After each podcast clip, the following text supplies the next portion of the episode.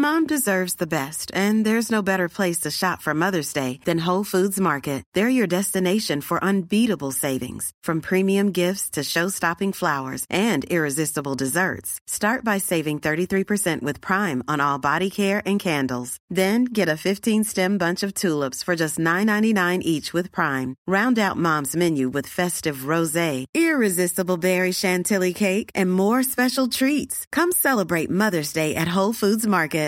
Everyone knows therapy is great for solving problems, but getting therapy has its own problems too, like finding the right therapist, fitting into their schedule, and of course, the cost. Well, BetterHelp can solve those problems. It's totally online and built around your schedule. It's surprisingly affordable too. Connect with a credentialed therapist by phone, video, or online chat, all from the comfort of your home. Visit betterhelp.com to learn more and save 10% on your first month. That's BetterHelp H E L P.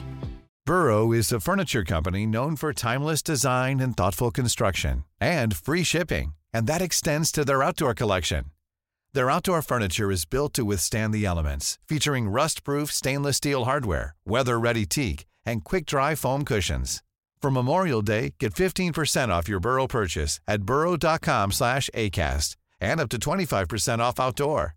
That's up to 25% off outdoor furniture at burrow.com slash ACAST.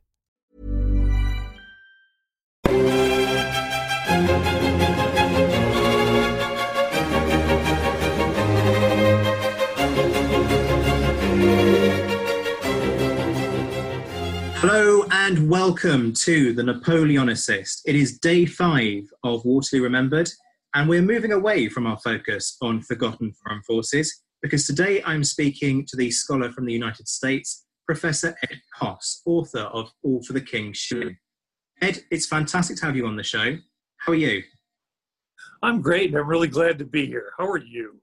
I'm I'm very well, thank you for caring. Yeah. Tell us a little bit about your general research interests. As I always told my students, I try to look at history, military history, from the bottom up. I am interested in the, the human factor in combat, the neurophysiological process by which men deal with or don't deal with fear in an effort to ascertain how then uh, specific nations create combat processes uh, like with the british of the era we're talking about this close range volley and charge how that empowers or doesn't empower individuals and and combat effectiveness. So yeah that's what i've been doing for a long time. It's kind of a lonely field. I'm surprised that there aren't a lot of historians really interested in this but doesn't mean i won't keep being interested in it. People will particularly know you for your book that I've just mentioned, All for the King's Shilling, where you looked at what motivated soldiers on and off the battlefield and what types of people join the army, their experiences. What got you interested in that topic, first of all? I think it was my time. Well, I had started it beforehand, but I think my time in the FBI. It's they would always say we do things. You go into warehouses looking for bad guys because of fidelity, bravery, and integrity. Except that wasn't it at all. When you would go out in teams, you could pick the guys you wanted to go with in arrest teams. And you would find out quickly, and this is not to disparage either, because most of the FBI are accountants and lawyers. You'd find out that the guys who just weren't comfortable in that situation, so so they would essentially like guard the front door of the warehouse. Well, thanks, but uh, and once I saw that you started to form this primary group of these guys that you could really trust and that they could trust you, it empowered you to such a degree. And then the norms of all this was those guys who were guarding the front door, uh, they they they didn't get the respect. They didn't and they didn't care about living up to the norms the, they needed to do that because for them, I think that the, the fear overcame their need for this that social support. But the guys who were willing to do the work, that was just fascinating to me. And so that's way back in the day, 30, we were just talking 33 years ago, that I started to wonder about the mechanics and stumbling as I first did, just looking th- through all the sources, the primary sources, the British accounts, when somebody like, I hate to admit this, I can't remember, I think it was Wheeler said, I have no family save my comrades. You realize what a close bond, and I found so many of those kind of comments in the soldiers' accounts that I began to think that there may be something really to this.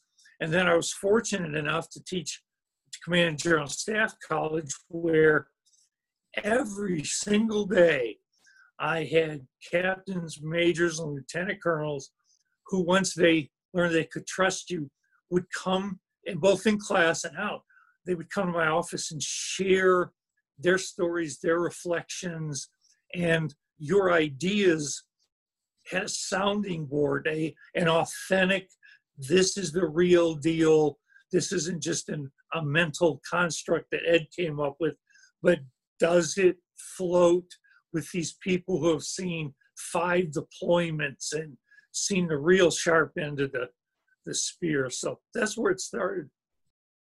And in a way, I, I suppose it helps with the research process when you're trying to tap into the mind of a soldier that you have a lot of accounts, whether it's memoirs, letters, diaries, um, and the the Napoleonic era is really rich in that sense. In that there are far more personal accounts from this period than than there have been for conflicts prior to uh, prior to the Napoleonic Wars for a variety of reasons. One of which is lit- literacy uh, and improving literacy rates, um, but there are others in there what drew you to the Napoleonic Wars specifically, and not say the the the Pals battalions during World War One, or, or something of that nature? That's a heck of a question. And why am I the only American in this BCMH thing that I love so much? Uh, I shied away from American history. I didn't want anything to do with American history and that's because how poorly it's taught. Uh, it's like you're the drum, and they just the, the, the, way the system is here, they just pound, pound, repetitively pound, and Franklin, George Washington pound, and it at no point are you pushed to engage or read on your own, and because you're getting it shoveled at you, and you're just regurgitating stuff on tests when I get a chance to pursue my academic uh, career, I went with the things that were most interesting to me. And I think because the very reason you just stated, the rich, the corpus of, of knowledge that's out there amongst these British soldiers. And I started reading those back when I was, geez, maybe 20 years old. And I think I was brought in, and I've learned that I have been able to shed this, and I'm talking about the romanticism that's often played up about Waterloo or men in combat. And I was just telling my wife that when you teach hardcore military history to professionals and they emote and they share stories and they cry in class and those things, it, it can take a real toll. But the validity of the things I think that I used to read about, and I looked for patterns, and you you saw them that I don't know, I just I could not let it go to the point I ended up writing the, my first book there is in an effort to figure out how all this fits together within the, the social and cultural construct. Why I picked it and stayed with it, I just think that they were so compelling. And you were drawn in maybe by the romance of Waterloo, but then you soon discover that about the men's lives, the, the, the, the challenges they had to overcome, and, and the role of the small unit in both in combat and off the battlefield experiences. Uh, I've had a lot of people ask me, why are you interested in British history? But I'm really glad that I chose it because of the, the people I have found in the BCMH, uh, wonderful people who have re- done real academic work well beyond any of the buttons and bows history or anything like that. These are people who have jumped in and revealed the you know the whole thing. I mean, it's interesting that you you base a lot of what you write about on what you've learnt from your your students in effect by by listening to their experiences and seeing how they have reacted and recently you did a paper looking at things like brain chemistry and the role that that has to play in people's responses to stressful situations. Do you think that soldiers' minds have fundamentally changed that much in 200 years, or do you think that on a basic level, the way they think and operate in combat now is broadly speaking similar to how they operated 200 years ago? I don't think it's broadly similar. I think it's identical because one of the things that brought my students, because history and in the Army military history is a drone on, uh, stupefying experience. But because I chose this bottom up approach and that I empower my students so much, I give them readings, they get in small groups, I listen, I facilitate, but I really ask them questions I don't have answers to.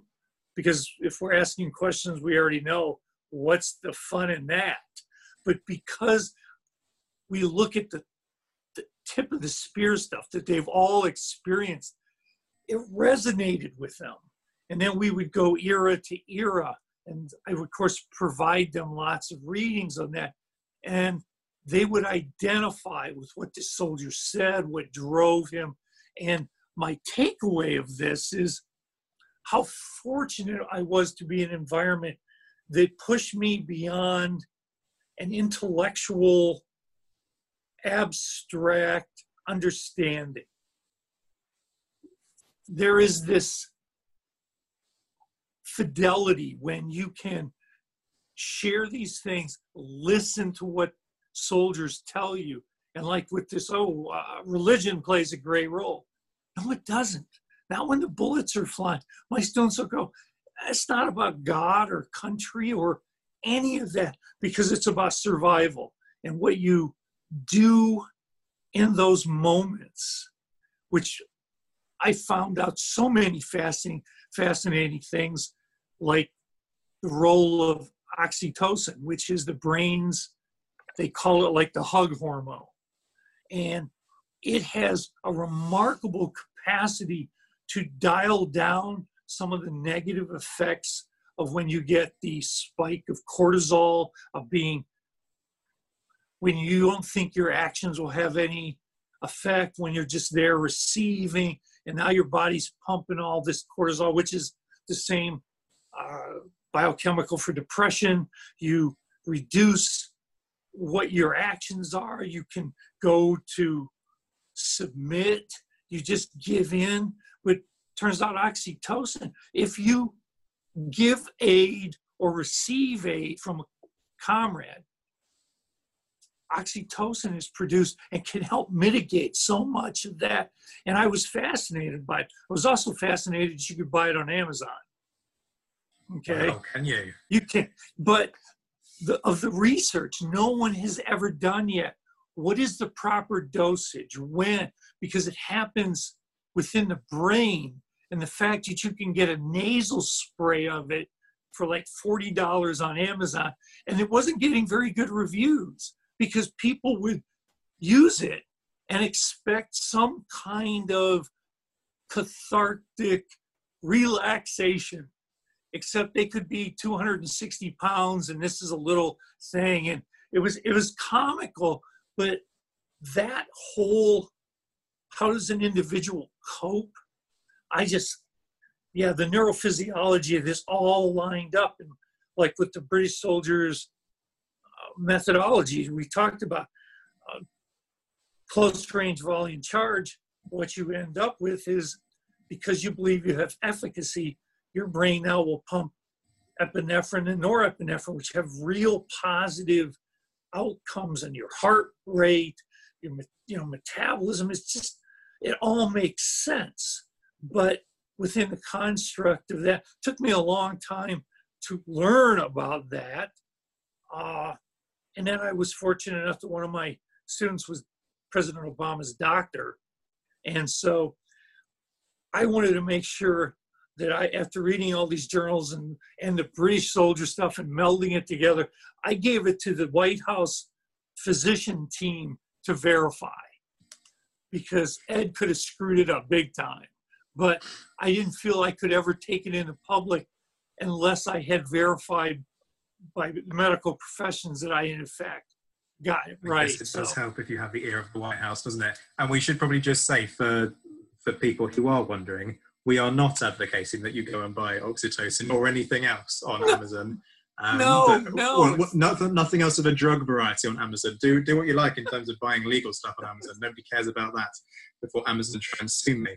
Um, but please don't go searching for buy oxytocin. No, I, I was just pointing out how ridiculous it was uh, because there's no research yet on body weight, body mass index, dosage, time, duration, expectation. None of those have been, but there's a lot of interesting research just on the role of oxytocin. So I'm sure some pharmaceutical expert listening to this will have, uh, well, if they're listening to this, will have gripped up their ears and thought, right, perhaps I uh, need to see what scope there is to uh, invest in there. Let, let's, let's take it away from drugs, shall we, and and okay, take no. it back to.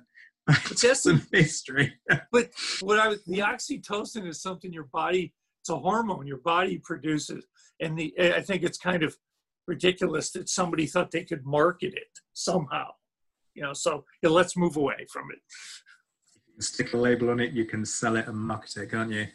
One of the big concepts that you draw upon um, in a lot of your research but particularly in all for the king's shilling is the idea that's laid out by stephen westbrook of a compliance model. The idea that compliance of soldiers is a sort of a three-legged stool based on uh, a sometimes quite complex and quite delicate and quite subtle mixture of coercion, remuneration, and reward. For the context of our listeners, first of all, who perhaps aren't familiar with the model and how it works, tell us a little bit about how it how it's meant to operate. I found out that, in fact, the thing that we call Westbrook's model was actually in a book called A Comparative Analysis of Complex Organizations. That was not Westbrook's model. It, predate, it predated him. And I was just reading that work. I went, wow. Uh, so showing that this model's been, been around for at least 50 years. I think your description is apt. It's a nuanced. It's a subtle mixture of those three. And when we would talk in class about it, students say, you know, every once in a while you've got to use coercion. You know, if whether it's somebody gets a DUI, if you have a soldier who's not uh, performing, they're going to have to bring in the threat of some kind of uh, action to force a behavior. So the so the whole thing still applies today. And my students tend to hone in on the remuneration because they'll just tell you, if I wasn't getting paid what I get getting paid, if I didn't get educational benefits, if I didn't have the retirement after 20 years dangling, uh, most of them say I wouldn't be here because they may have been brought in for patriotic or other reasons, but the remuneration aspect today remains a big deal. And then when you get into, of course, the normative, which seems to have more gravitas in in regards to you can believe or do whatever you want to do with your own GI benefits. But the, the norms of this small group, when it beyond just what the military imposes, and of course, to be an effective unit, an effective soldier, you have to have an alignment of the norms of you and your small group and what the military needs. But it was interesting when I presented that to them, I learned to watch them as they had epiphanies sitting right there that, yeah, this model works. And then we would use that model throughout all the eras we analyzed and saw the shift, especially in Napoleon, to remuneration with uh, essentially veterans' homes, uh, medical treatment, retirement. Of course, we always brought up that Napoleon knew that if he died doing his work, he was never going to have to pay that anyway. But it's uh, it's been a really good tool for students to see the transition to to today, uh, how that that model pretty much captures leadership in some ways. I tell you what always really staggers me about the British during Napoleonic era, though, is that there's very little in the way of remuneration because they're meant to be paid a pittance anyway. Um, they they lose a good chunk of what they get paid because it's taken to cover their their food. When at the best of times, their wages are months in arrears during the Peninsular War.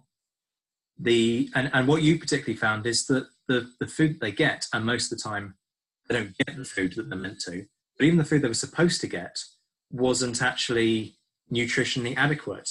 So on the remuneration thing, it's not so much that there's a, a leg there, there's, there's, a leg missing from this stool.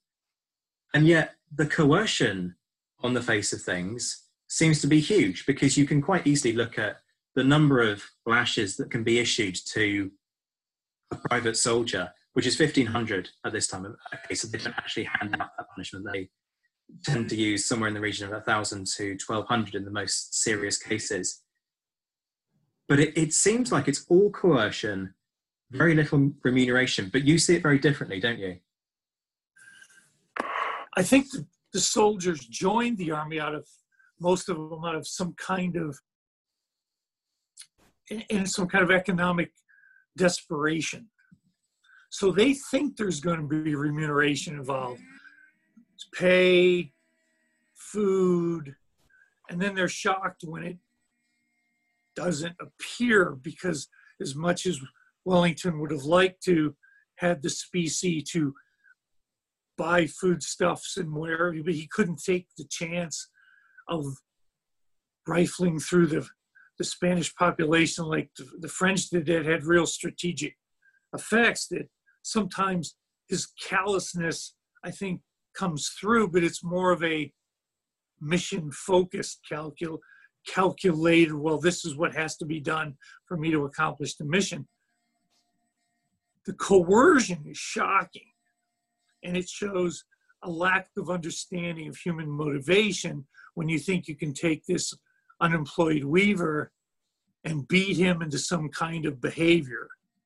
Uh, but what I think happened is once they, and they're enlisted for life, the vast majority of these men, once they're enlisted and they're in, unless they want to take the chance of deserting, and you know, more than a few did, that that small group, your mess group, I think really, really, really became integral into your day to day survival and your emotional support and knowing you're going to stand in, in, in line with those same guys to your left and right. So, in my perception of these things, the coercion actually drives you deeper into the group, in the, into the normative component. I think the lack of food drives you to that small group to share food, it to to endure. Uh, shared hardship is one of the great. Uh, I hate to use it coalesces individuals into a group. So was it intended? No, none of this was intended on the, the part of the British military, but it happened. At least that's how I perceive it. That's what my soldiers all talk about is that that small group unity, the, the, intel, the intellectual, the emotional, the physical support. So would I have loved to have been a British soldier at the time? Yeah, I'm glad my time machine isn't going to be, you know, connected to that. Uh, I, I'm shocked at how well these men endure, but what choice did they have? Absolutely, and and as you say, the conditions were horrific. And it strikes me that once people get absorbed into the primary group, once they that, that kind of group of comrades, once they get drawn in, the coercion kind of comes in a different way because peer pressure becomes an element, and it starts to get tied up in your potential for survival. And this is something that I've looked at a lot in terms of why plunder is so rife and yet so little is done about it within the army. And ultimately, what I think it boils down to is that you need people to report on situations like mm. this. The officers won't report on it because they know the men are starving. And they don't particularly want to be flogging all of their soldiers all of the time because that has a catastrophic impact on morale. Yet, for the sergeants and the NCOs, and Wellington himself picks up on this, they're too close to the primary group in a lot of respects. And the privates certainly aren't going to turn around and say, oh, by the way, Lieutenant so Perkins over here has gone and stolen two chickens because they need their cut in the mess pot because they haven't had rations. And what's actually really interesting is that also the it's you, you find the officers sometimes getting their cut. So it's, it's a really complex picture. Um, but the peer pressure element kind of replaces some of the coercion that you might assume was there. I think it's really subtle. You did a great job of painting that. That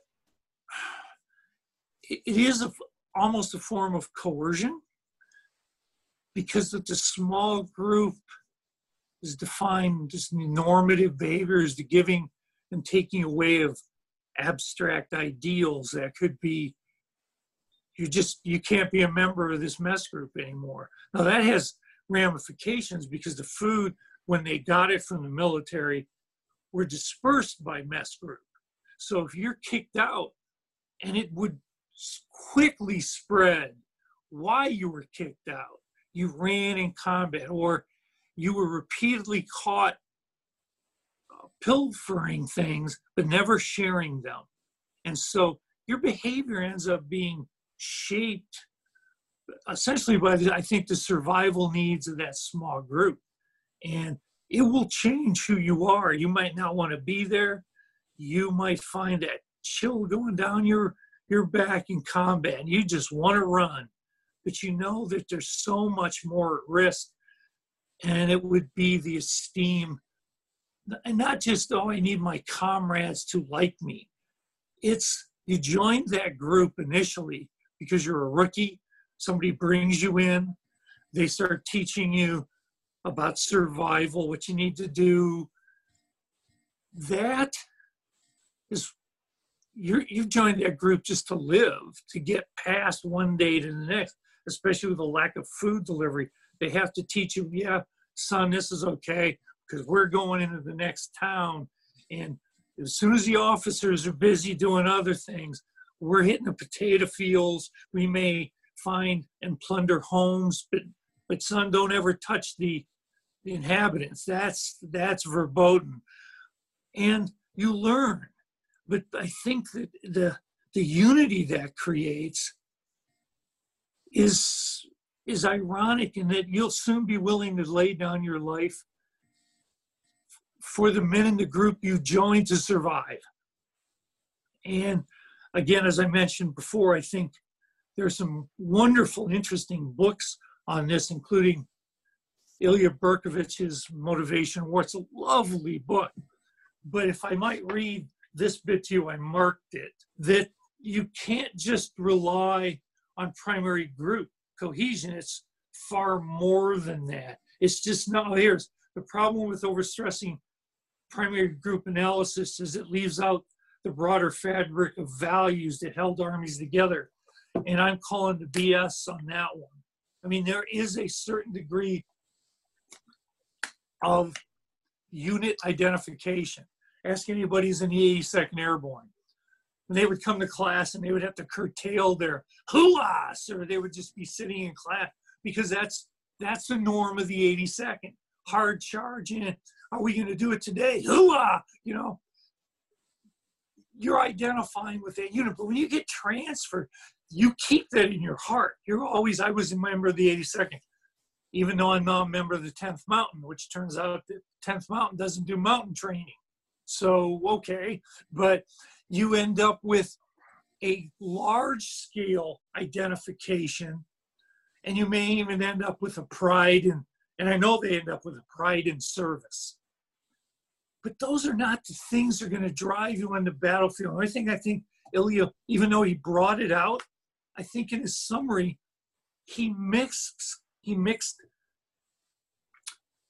John Lynn's initial sustaining and combat motivations. I think he just kind of twisted them together. And I think that model works so much better when you see them as distinct because what brings you into the army or what keeps you in the army is not the same thing when bullets fly. So I often get a lot of pushback by academics and conferences who always have these I, pretty abstract reasons why men fight. And all I can say is I might have bought some of them had I not taught where I taught. And the students would just look at you and laugh sometimes and go, Sir, that has nothing to do with nothing what it has to do with, and we're talking leaders now. Not only does that Westbrook model work and Lynn's model work, but they'll let you know that that as a leader, the hardest thing, especially the few of them that have gone all the way through the enlisted ranks and are now majors, they said the hardest thing was letting go of the primary group because as an officer, you are not part of that primary group. Your NCOs are part of that primary group. So if you win the NCOs, you'll likely win the group.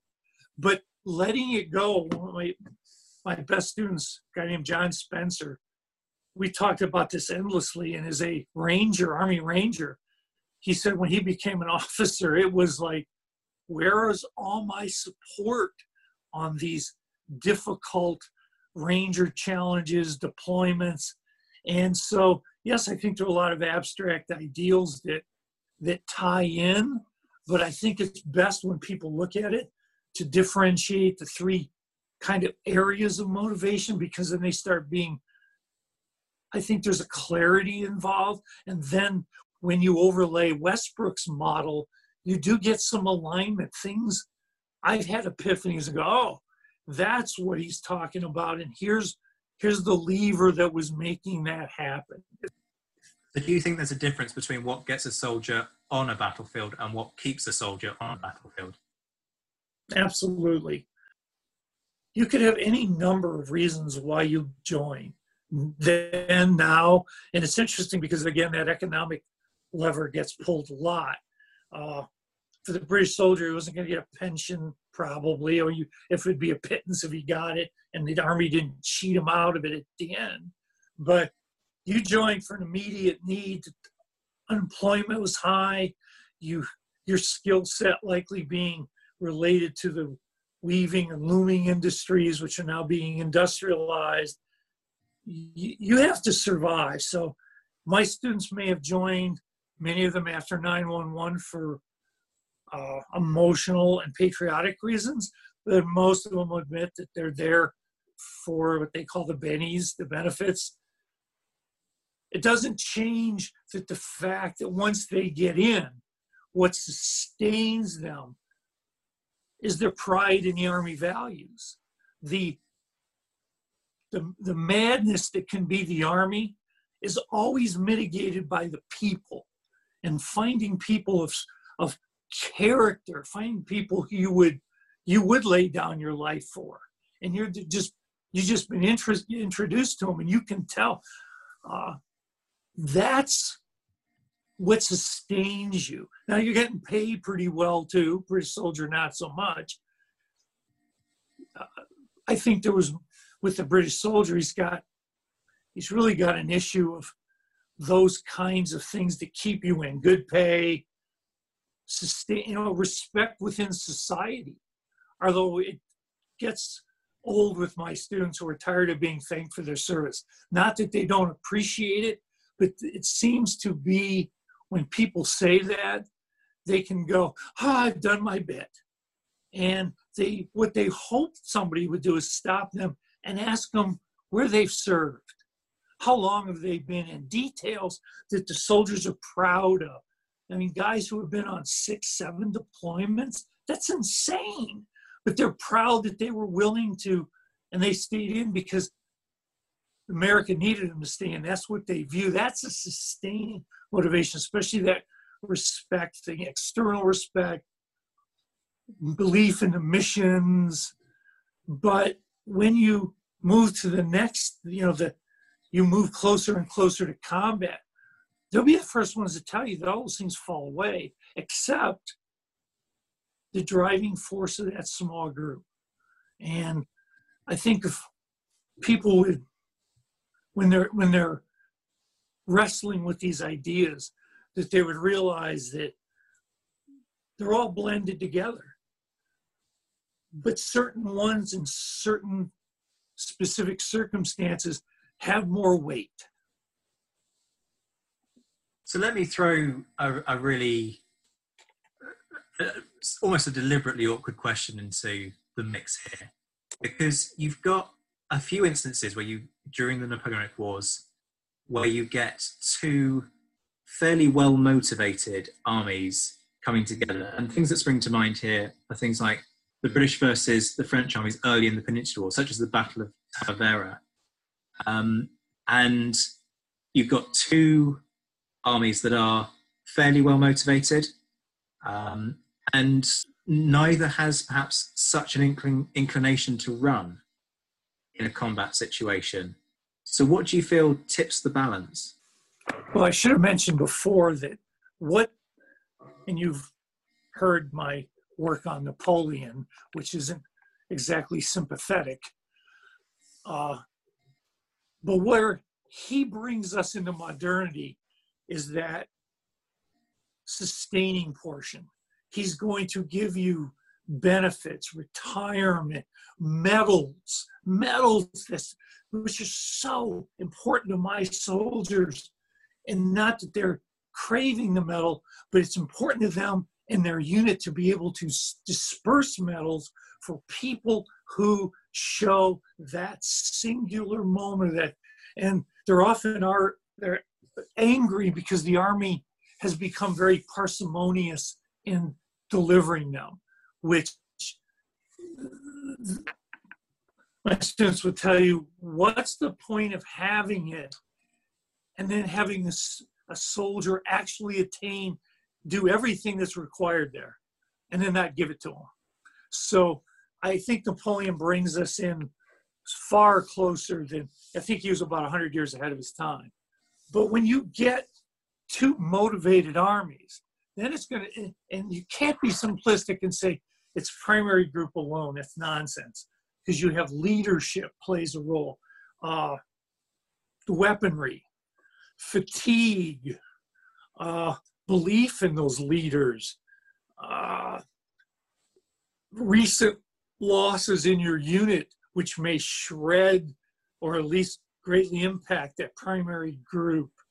There's been some interesting books like Rob Rush's Hell in Hürtgen Forest, where he can show that if you're willing to bring newbies in and feed them in, you will take ground because they will be initially aggressive because they don't know any better. They don't know how so you'll take ground. I think it's one of the worst uh, examples in American World War II history of how that was not the lesson we should have learned. So Rob Rush has made some good points, but that's in lieu of using bodies and endless supply of recruits in lieu of you're, you're going to make ground. It's in lieu of training and everything else. So to your question, then it becomes tactical methodology. How good are your officers at seeing now's the time to go to line? Now's hold your fire. And I think what goes back to your original question, one of your original questions about the neurophysiology, if you believe your actions have efficacy, your body will pump those hormones. And for the Brits, that bit of efficacy was hold your fire to close range. And you can imagine the the emotional need for these men to discharge their weapons. They're fearful. Here are the French. How I mean, we must fire. Except they've learned again from the small group. No, son, hold your fire we will make them pay. Not at a range of 120 yards, which you might as well, again, with that British colonel who said, if you ever got shot at that distance, you shouldn't take it personally because the other person couldn't possibly have been aiming at you. And knowing your your officer can gauge the enemy because if they fired 120 yards or 120 100 yards you could probably then quickly advance get in with like the 30 yard range, and the Brown Bess will do you harm at 30 yards. And they immediately go to bayonet. And if you see that that tactical methodology, one keeps you alive, you'll be willing to do it even though your instincts are screaming to do otherwise. So again, the alignment of what the military needs and what they do tactically with what the small group wants, which is survival and perhaps mission success. I'm not going to say they, they don't want to win because they absolutely do. I just, when I put all that together and discovered that the British tactical methodology with the right leaders who can gauge, it was a pretty lethal combination. And, and uh, consider the French. They've been used to coming up and they get a little sloppy because they no longer necessarily deploy from column to line because the column looks like a, a fist and they can just punch their way through. Sometimes it's sloppy, and I think the the army that Napoleon had in 1805 that can do mixed order, he can't do that in 1810. He doesn't have the the proficiency. But think of their mental state where they've been used to overwhelming with with physical force. And here are the Brits who just stand still. How unnerving, how Spartan like that must have been to watch them. And then you get closer and you're waiting to fire and they don't and they get closer. These are these are professional soldiers. They know that when they are fired on, it's going to be devastating. And from their perspective, then to take the shock of all that one round and immediately be faced with like 500 guys with bayonets, you got to be someplace else they'd rather be. So I think the British tactical methodology melded perfectly with the needs of the army, the needs of the small group. Have you found that in your uh, research to possibly be the case? I think you're right. I mean, my focus is much more what happens off the battlefield um, and the way that that then potentially feeds into morale. So, what I notice a lot is that at a lower level, when you look at things like regimental courts martial, a lot of the time, for all that people like Roger Norman Buckley have tried to paint this picture of the British crime and punishment system being based around torture as public spectacle, and there is a, a degree of truth in that. When you look at it at a grassroots level, you get a very different picture, which is that officers on the ground either turn a blind eye, as we mentioned earlier, particularly in relation to plundering, or they're finding their own inventive ways of reducing the scale of punishments, whether that's using a type of court that's not legally sanctioned so that they don't have to go through the process of flogging, whether that's pardoning um, punishments or, or remitting large parts of sentences.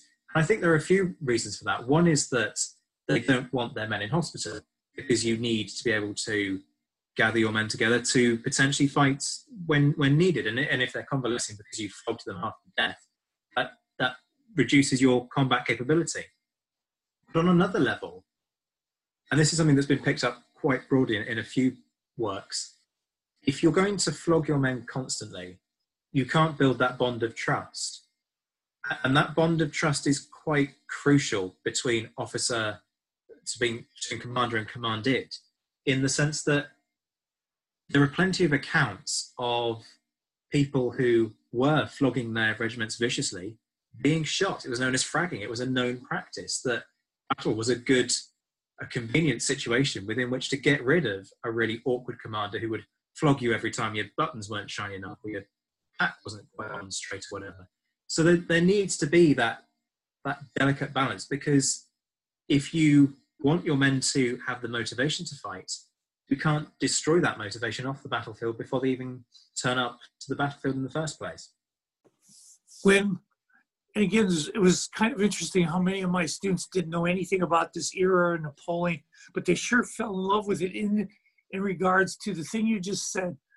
They always had a phrase, because I'd ask them, how effective is external punishment in uh, getting your men to do what you want them to do? And they would universally kind of laugh and go, Sir, you can't beat a man into commitment. You can beat him into temporary compliance. But as soon as you're not there, the, that idea that discipline is an external tool, discipline is also an internal force when you take on those things and do them yourself. And they say, when we when we have to put the hammer to a guy, you better find a better way because he will take the first chance in, in our army. He won't re-up, or he'll find find ways to go on sick, you know, go on sick call. He'll do a lot of things, and they would just they were just so matter of fact. You can't be a man in a commitment. You just can't. Now we know that the level of leadership experience in the British Army, for various reasons, it, it ran the gamut from Craufurd and you know, Daddy Hill, all the way down to those regimental commanders that you mentioned, there was a big disparity in talent. I know Craufurd could be tough, hugely tough on his guys, but what he was trying to do was give them the skills so that in battle they would survive. Uh, so I, I think that coercion is a threat. Yeah, you don't want to get a DUI in today's army. But on the other hand, you would just let, imagine what your men would think of you. And so, yeah, I, I think the most effective commanders found a way around some of these things. They, my instinct in it, and because it's not mentioned in the sources, except kind of peripherally, where you knew the officer was getting his cut when it comes down to the chickens or the, or the pigs. And you'd have to think that there had to be some reciprocity, and because for that, he probably looked the other way. And, and the discipline, though, the small group we, of having to hold your fire to, and there was the one comment as, he, as the soldier looked to his left and his right as his men were slow, his comrades were slowly advancing, bayonets leveled. He goes, I don't want to be here. But looking at left and right, the he had to be there. It was one probably going to keep him alive And the, and there is external coercion. There's nothing like knowing you're going to be ostracized from the very men you most respect. So it's there, but he stayed in the line and he noticed the steely determination. And uh, Joe Guilmartin, my main mentor, once when we were talking about SLA Marshall, because uh, he wrote a great line that fears can be contagious but courage no less so. So you can reciprocate and draw upon a well of courage that might be reluctant courage, but it'll be courage nevertheless. And each one of those steps, each one of those things where you, and you knew that that technique worked. When I first would show my soldiers some videos, and the sad thing about movies is they're so ahistorical as to be almost useless. But I I showed them a bit of the of a British unit serving under Frederick. And they, they, they did this. They leveled their muskets and they walked. And I'd stop it at various places and go, What do you think? And the soldiers who didn't, my soldiers didn't know that process, that close range bayonet, they go, Sir, that's insane. Because they're all going to get killed. And I said, Well, look at the distance. What do you think the distance are? My students are really good at judging distances. Eh, That's about 200 meters, sir. I said, Well, I'd already passed around the musket. They'd already looked at it. And I go, What's the effective range of that musket? Oh, got to be under 100 yards, sir. So what danger are you in at 200? So they began to see that, wow, that technique, if you can hold the fire, and the men have adopted it because they know it keeps them alive. If you get fired on at 100 yards and you can close that distance and close down the enemy unit, your casualties, what's the numbers that were put out there? What about somewhere between 200 and 500 rounds had to be fired to cause a casualty. Well, that may mean that your unit got one guy that went down. And so, as I believe in that technique, as I advance with my comrades, my body's pumping, like I said, epinephrine and norepinephrine. It's doing cortisol too, but the cortisol you can mitigate if you know what's going on. But to feel that surge, a biochemical surge, because that's what it is. It just has so many positive effects that happen to align with the British methodology that was the best thing that those men could have happened at that moment. The idea that the, the British did this with firepower, three rounds a minute, passively waiting in line for the French to advance. Think of what that would be biochemically if we just were waiting for it. I think the desertions in combat would have been grossly higher. I think the norms of the small group would have changed. But that social experiment of how you, you can use the primary group to drive the right neurophysiology. Uh, when I got to pitch it to the Army Chief of Staff Strategic Studies Group, I said, for us to understand all this works, we need longitudinal analyses of the men. We have the data the men their backgrounds their social economics you know status all this stuff that we could we could play with. And it was interesting because john spencer that's uh, student was in that group he was part of that key eight person group he said as soon as you left he said half the group said oh we know all all there is to know about primary group cohesion and fear and he said the other half of the group said, We don't know anything about it. And he said because they couldn't reach consensus, they didn't push it forward to the chief of staff as a as a priority. That data exists right now for every soldier in the army. And if we could figure out things and where stressors are and how you can mitigate that, maybe in combat, maybe out, we could we could do a lot if we would open it up to professionals. But sorry, I go on. I got excited when all this, the nexus of the British soldier technique, primary group, neurophysiology, and it all seemed to me to bring a clarity and understanding to the British in the field. And I think, I think it was remarkable that the men stayed around. But if you're in the middle of Spain, where are you going to go? Absolutely, and and that is played out quite clearly at the end of the Peninsula War when a lot of the the the desertion rates are remarkably low. Certainly, sort of never above what 0.1 percent, sometimes 0.2 percent of forces that are on active service, if that. And yet, when you reach the end of the Peninsula when the war is over, and the army can't track you down anymore. And there's also an issue with the fact that they're not taking the the soldiers' wives that have been picked up. The French wives home, yep. Exactly. They're not taking them home. What happens to desertion? It rockets because now they've got somewhere to go where they can't be tracked by the army. You can get away with it in a way that you couldn't before that point. One of the reasons I I read that and I chose William Lawrence, but I read the recent uh, thing on Waterloo. I chose him again because the man was illiterate, yet he was a sergeant, which meant he somehow found a way to get somebody else to do the company books. But he's he's one of those that gets his wife, his French wife, on the ship, and you just wonder his allegiance. I think to his French wife, Clotilda, was such that he was going to go where she went. And how many of the men, though, got on the ship, were going back to England and thought they would come back and find their families and never did. So, yeah, what strikes me though about the desertion rates is how could they be that small when you have between 25 and 33 percent of the army in hospital for various maladies. I think most likely the tie between immunosuppression and nutrition, nobody knew. Well, they kind of knew, but these guys are getting, they're so susceptible to all these diseases.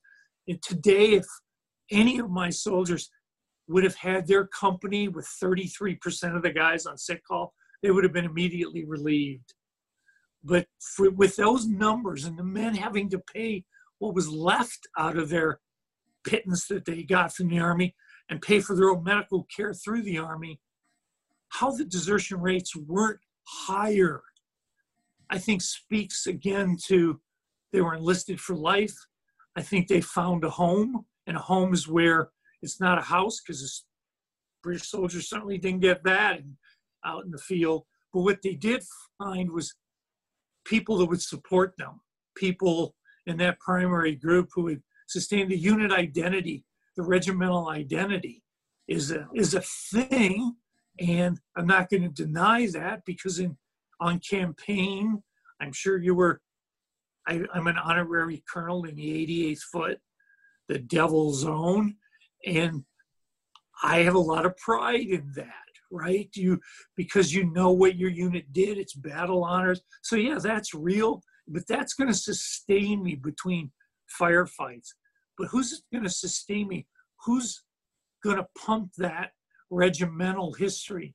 The older soldiers in the group, right? They're, you're not going to hear that from your officers, but you most likely will learn that. And we talk about it too, even in America, that sometimes our real leaders they pay lip service to army values. Now, I'm talking to, to civilian leadership outside there. They pay lip service and they will use and send the army to places in a very cavalier man, manner. But that does not change the soldiers' view of the Seven Army values. They know that it was could be unethical, it was hot, cold hearted, but I think that the small family, I don't know, they they enlisted to get away from an environment in which they had no status, and I don't think that's brought up enough. If you do your job in a small group, you gain status let's talk a little bit about the officers and way where they fit into the picture because we've touched on them in a, in a roundabout way. But there's a, a real sort of contradiction at the heart of the british army's success against napoleon's army during this period which is that the napoleon's system is fairly egalitarian. Certainly it's ahead of its time in terms of promoting people based on being able to do a good job right? Meritocracy. Exactly. But the British Army isn't like that. People buy their way up the ranks. And there's this huge div- class divide between officers and rank and file.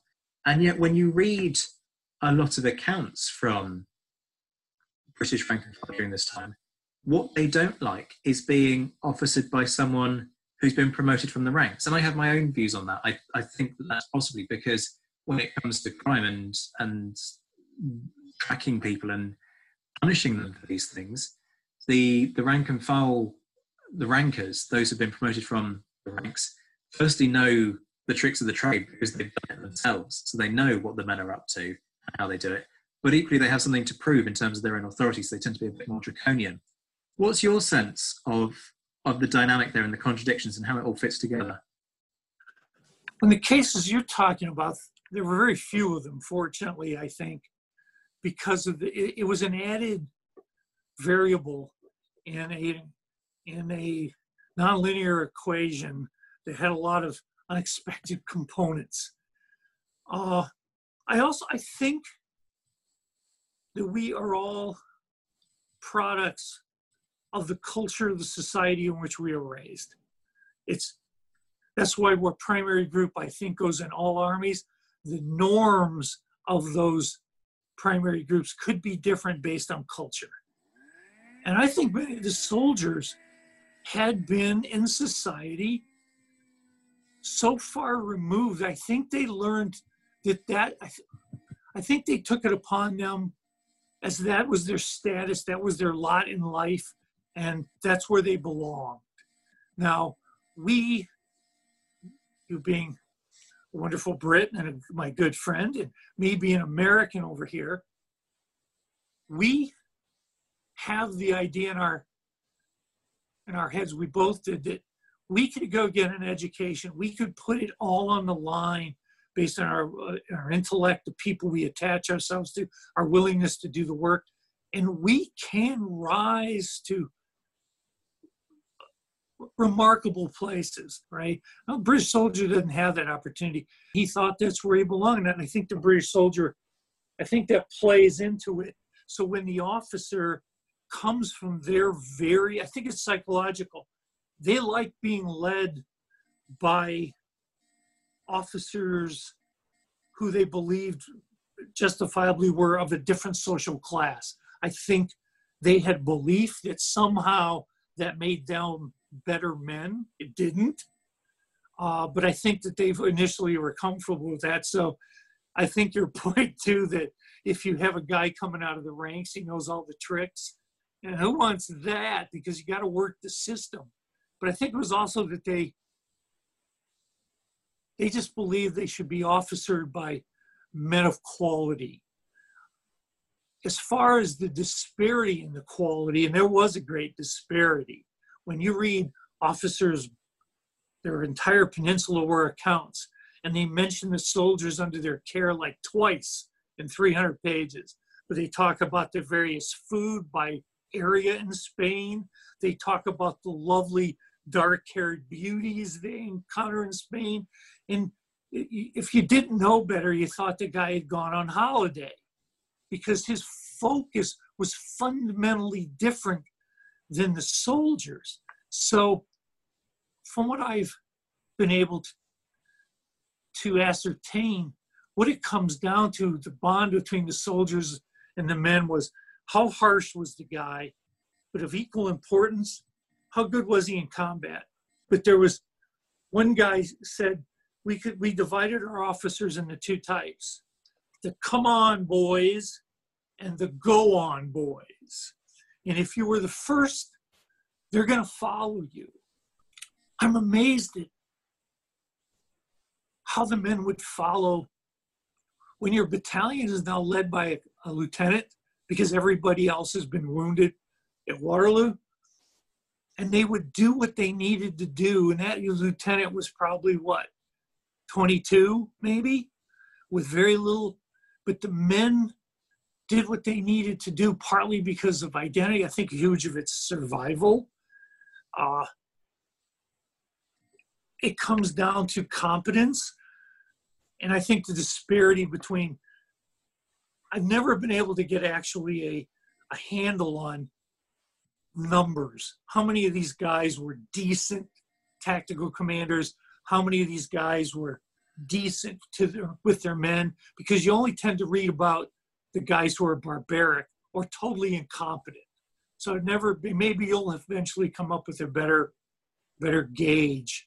But I think the the British Army was strung together by a, by talent, but not a lot of it at the officer level.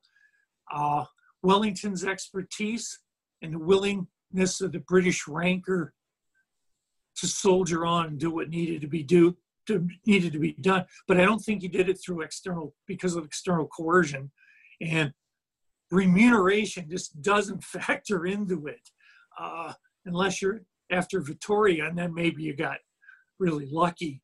But I think they do it because where else were they going to go? They enlisted because they were they had no status in society. Now they have status and they have comrades and a family. I, I think that's the core. They have a unit identity. Why would you leave that if you were an unemployed weaver? So let's add another element into the mix, which is soldiers of a different nationality. Because only a third of Wellington's force at Waterloo was made up of British Mhm. troops. You've got a large Dutch contingent, King's German Legion, Brunswick troops, and there were some genuine concerns about the loyalty of particularly Belgian troops to potentially Napoleon and whether that was going to play a factor in in hamstringing the army over the course of the campaign. What's your sense of how British soldiers thought about soldiers of other nationalities? When you say the, the KGL, I, they were trained by the Brits and they were almost interchangeable with the Brits. So the Brits had nothing but uh, respect. I think it comes down to if you're asking from the viewpoint of the ranker, it's could these guys hold? Do they do their job? Because if you if your unit flees or refuses to advance, my flank is likely flapping out there, and that's going to have a detrimental cause to my unit, to my comrades. Uh, that's pretty much what I've read, and I've been reading that granular stuff. It was the same in the French army because you had leaders that 10 days before had been opposed and they were in charge of French troops who were supposed to arrest Napoleon. I think Napoleon took a lot of chances with some of these guys putting him back in charge, but they fought like like lions doing everything for that I cannot explain to you. That is another conversation entirely. But I think Wellington, because he what we what my soldiers always want is decentralized a decentralized construct. They want to trust from their officers. Don't get in their business, which today, this is going to go back to Wellington. Today, because of the phenomenal tech we have, you can have a two star back at the talk someplace. All of a sudden, you're getting him in your ear in your middle of a firefight. You go, son, where are your chaplains? And you go, what? I got other things. But because those guys can micromanage, it drives my soldiers bat crazy. They hate it. And Napoleon's army was based on merit and decentralized command to a great degree. Wellington's wasn't. It never was. It was always his moves. When he once said, that when Vivian said when he saw the heavies at Waterloo being in distress, and he said, I almost charged to relieve them to take out Jacquinot's lancers. And Wellington later said that he would have cashiered them had they taken that action on their own. Wellington took so much courage to go. The men always saw him, and there he is near the sand pit. What are you doing that far up? You're exposed. And he's bunny hopping unit to unit to make sure to shore them up to. I think his efforts there were actually, and I'm not a great Wellington fan per se, maybe it's because I'm an American, but mostly because I thought he was I thought he was duplicitous in how he would write about the men the same day he would be sending letters back to Parliament saying we haven't paid the men in a month, the men are starving, and yet he wants to uh, call them various disparaging terms. So I'm not a great fan because I like honesty, but he held that group together. But I think the British soldier, KGL was fine. If you held your line, fine. Uh, I think the example of the 27th, you know, the Inniskillings left exposed and they're just getting hammered, but he needs that as an anchor because if they leave, he knows the unit's behind. It was truly a near run thing. Uh, I have a friend, and now this is going to make it odd, but we're going to do a recreation of Waterloo, but we're going to change the order of battle a little bit so that because Wellington didn't know the con the force structure of the of the French, and the French didn't know which of those units were which, and we don't know when the Prussians are coming in. And I've chosen one of my most talented students ever, and he's going to be Wellington. and I wish him luck because I don't think he can pull it off. I'm just saying, if you ran that battle 10 times, I'm not sure the Brits are going to win four of them. And maybe that's generous. Uh, I have some own plans. I'm going to be Napoleon. And don't say any comments about ego or narcissism there, young Zach White. My lips are sealed, my friend. But it's such an intriguing thing. And I already warned him. I said, You have a mixed force, and you're going to have to decide how to deploy them. Proximity to British troops would be good. Don't clump them together. And then what are you going to do? And in most of these sims, including the guy who's very bright who runs these sims, they bought. I think they've only their their true depth of Napoleonic understanding is they watched the Sharpe series on TV, which I love, but it's not the three rounds a minute nonsense. It's other things. So we have to jury rig the rules a bit to make things so that they represent a, a model of what happens. But I think it's remarkable what Wellington was able to do, and that the British soldiers turned out to be such rocks that he could anchor because who else? You know, you've got the, the British right flank. I think that's the most potentially vulnerable. Sure, the, the British left flank was more of the foreign troops, but it's also if if you plan worst case scenario like you're supposed to do, where might the Prussians possibly show up? So it, you, you you can't commit to the right, but he he might have committed to the left Instead, he committed up the middle and funnel guys. And I think I have a better idea. So I'll let you know. Okay, I'll let you know. We're going to have eight commanders, and all but two are going to be former soldiers, former officers. So I'll keep you posted. Make sure you do. Thinking specifically about Waterloo, there's been a lot of interest in myth busting the battle on social media. What do you think is the biggest flaw or the most unhelpful myth that we have about the battle? What I really like, even though some of it may shift the the meter a little bit too far in the other direction, is that we're finally giving credence to non-English uh, stories, accounts, histories. We're finally finally being beyond the Maitland, now's your time stuff. We're seeing that this is so fluid. Uh, the thing that to me is the most important, and it's been talked about at the conferences, is I had an ancestor, though he wasn't, my ancestor was in the light company of the First Foot Guards defending Hougoumont.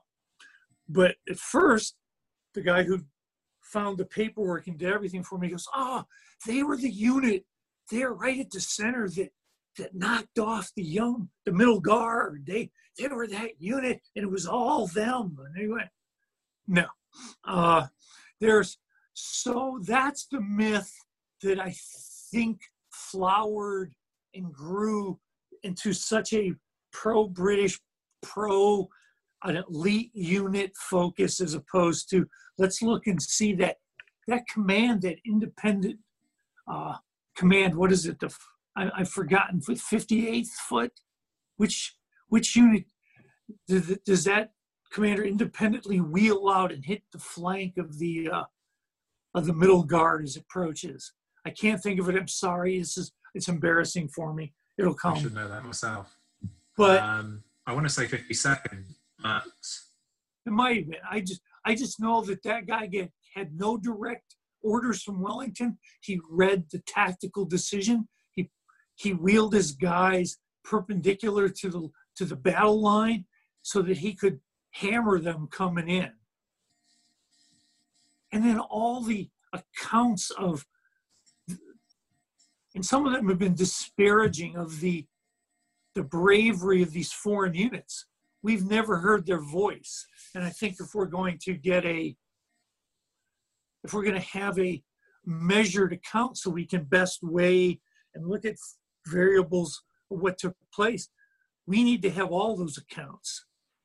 and I really welcome them. I've been that's some of the things I've been reading recently of those accounts because I'll admit I was brought in under the the romance and glory of Waterloo, and it was the number one place when I was like 19 years old I ever wanted to go, and that's because I was reading what is it uh, Sutherland's Men of Waterloo, that kind of approach that that romantic stilted stuff. But it certainly will hook your heart until you realize uh, there's a lot more to it than this sadly over here most folks aren't reading even into 200th anniversary I've just had a look. It was the 52nd.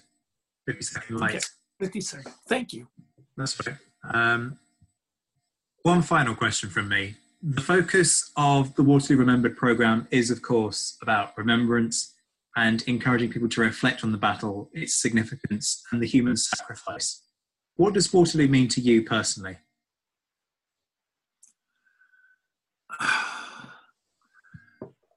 outside of the fact that by only a thin thread of my ancestor not not taken around it defending Hougoumont that I wouldn't be here. Other than that, uh, it was the quintessential. It was the end. It was the.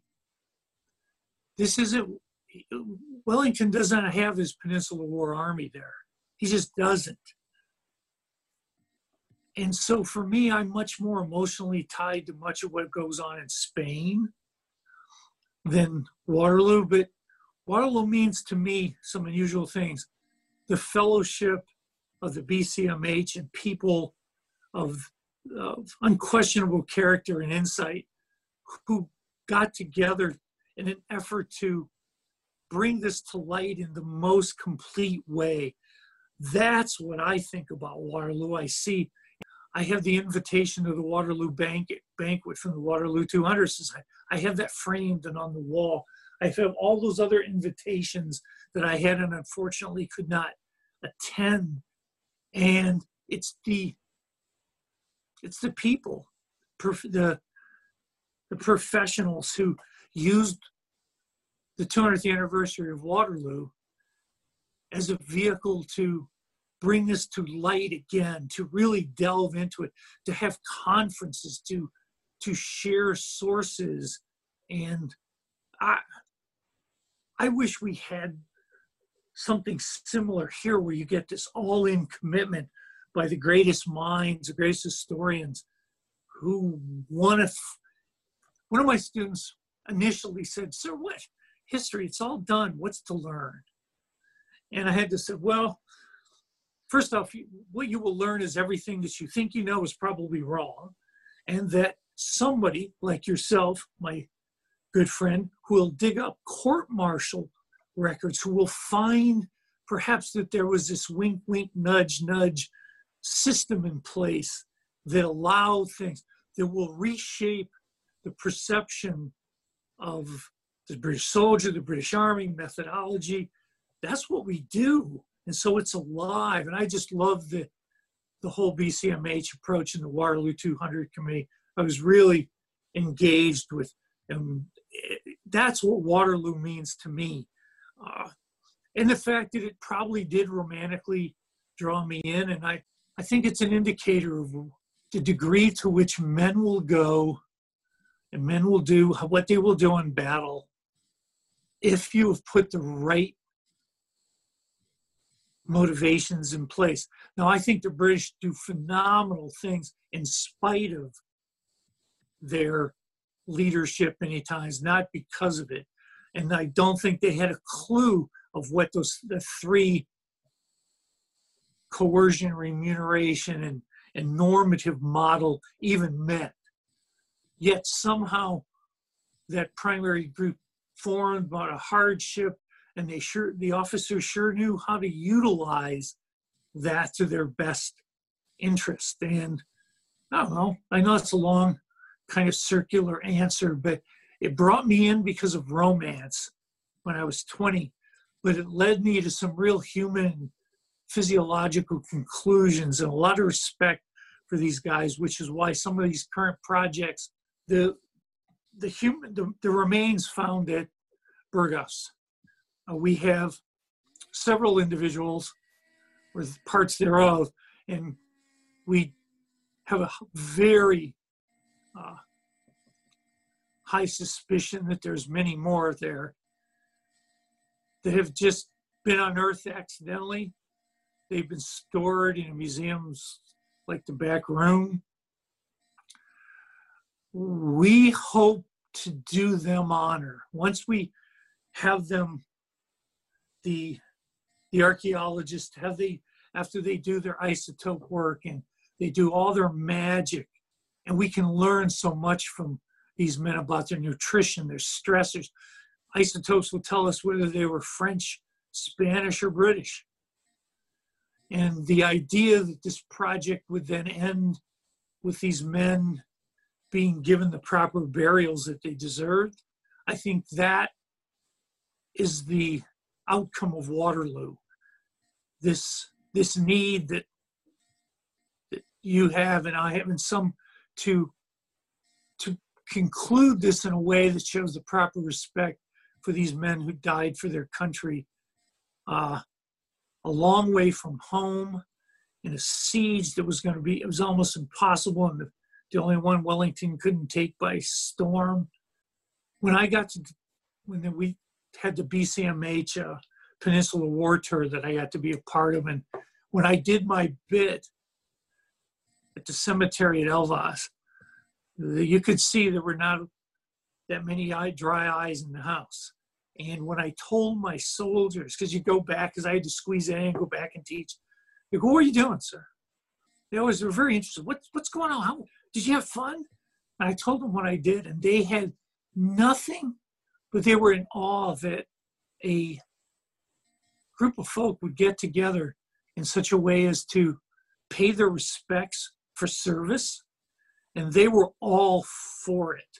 And it's them that have often said, just let me know. I can I can pitch in some money if you need something to carry on that. And we certainly do, because if we are going do. to if we're going to get them interred with proper honors, that's not going to be cheap. But I'm just telling you, when my soldiers heard about it, they understood perfectly, and they would expect that somebody would eventually bring them home and we have an entire part of the army based in Hawaii. His job is to find, research, and bring home soldiers all the way back as far as America has been America. And I think, and I have great respect for what you're doing here. I think that's what this project is about the same degree of respect. If people want to find out more about that, then they can go to the NapoleonicWars.net uh, where if they click on the Bones of Burgos tab, they can join a mailing list to be kept up to date about that project and, and the progress that we are making on that. Um, and there is actually a podcast specifically on that, on the Napoleonicist. Ed, it's been an absolute joy talking to you. Thank you so much for joining me for Waterloo Remembered. It's been an honor to be here. That was the historian Ed Coss joining me to discuss the life of soldiers during the Napoleonic Wars. And Ed's book, All for the King's Shilling, is available to order online now. Remember to join the conversation on Twitter and in the forum at thenapoleonicwars.net.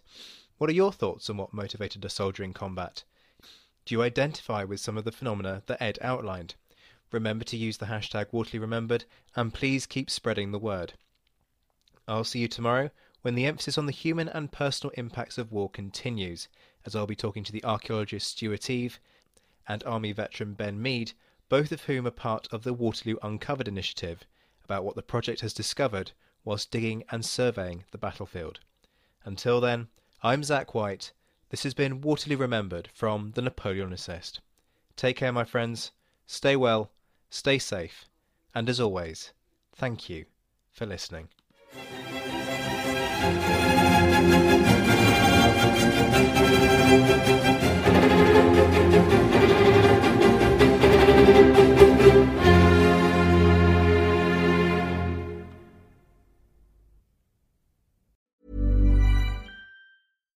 Deserves the best, and there's no better place to shop for Mother's Day than Whole Foods Market. They're your destination for unbeatable savings, from premium gifts to show-stopping flowers and irresistible desserts. Start by saving 33% with Prime on all body care and candles. Then get a 15-stem bunch of tulips for just $9.99 each with Prime. Round out Mom's menu with festive rosé, irresistible berry chantilly cake, and more special treats. Come celebrate Mother's Day at Whole Foods Market.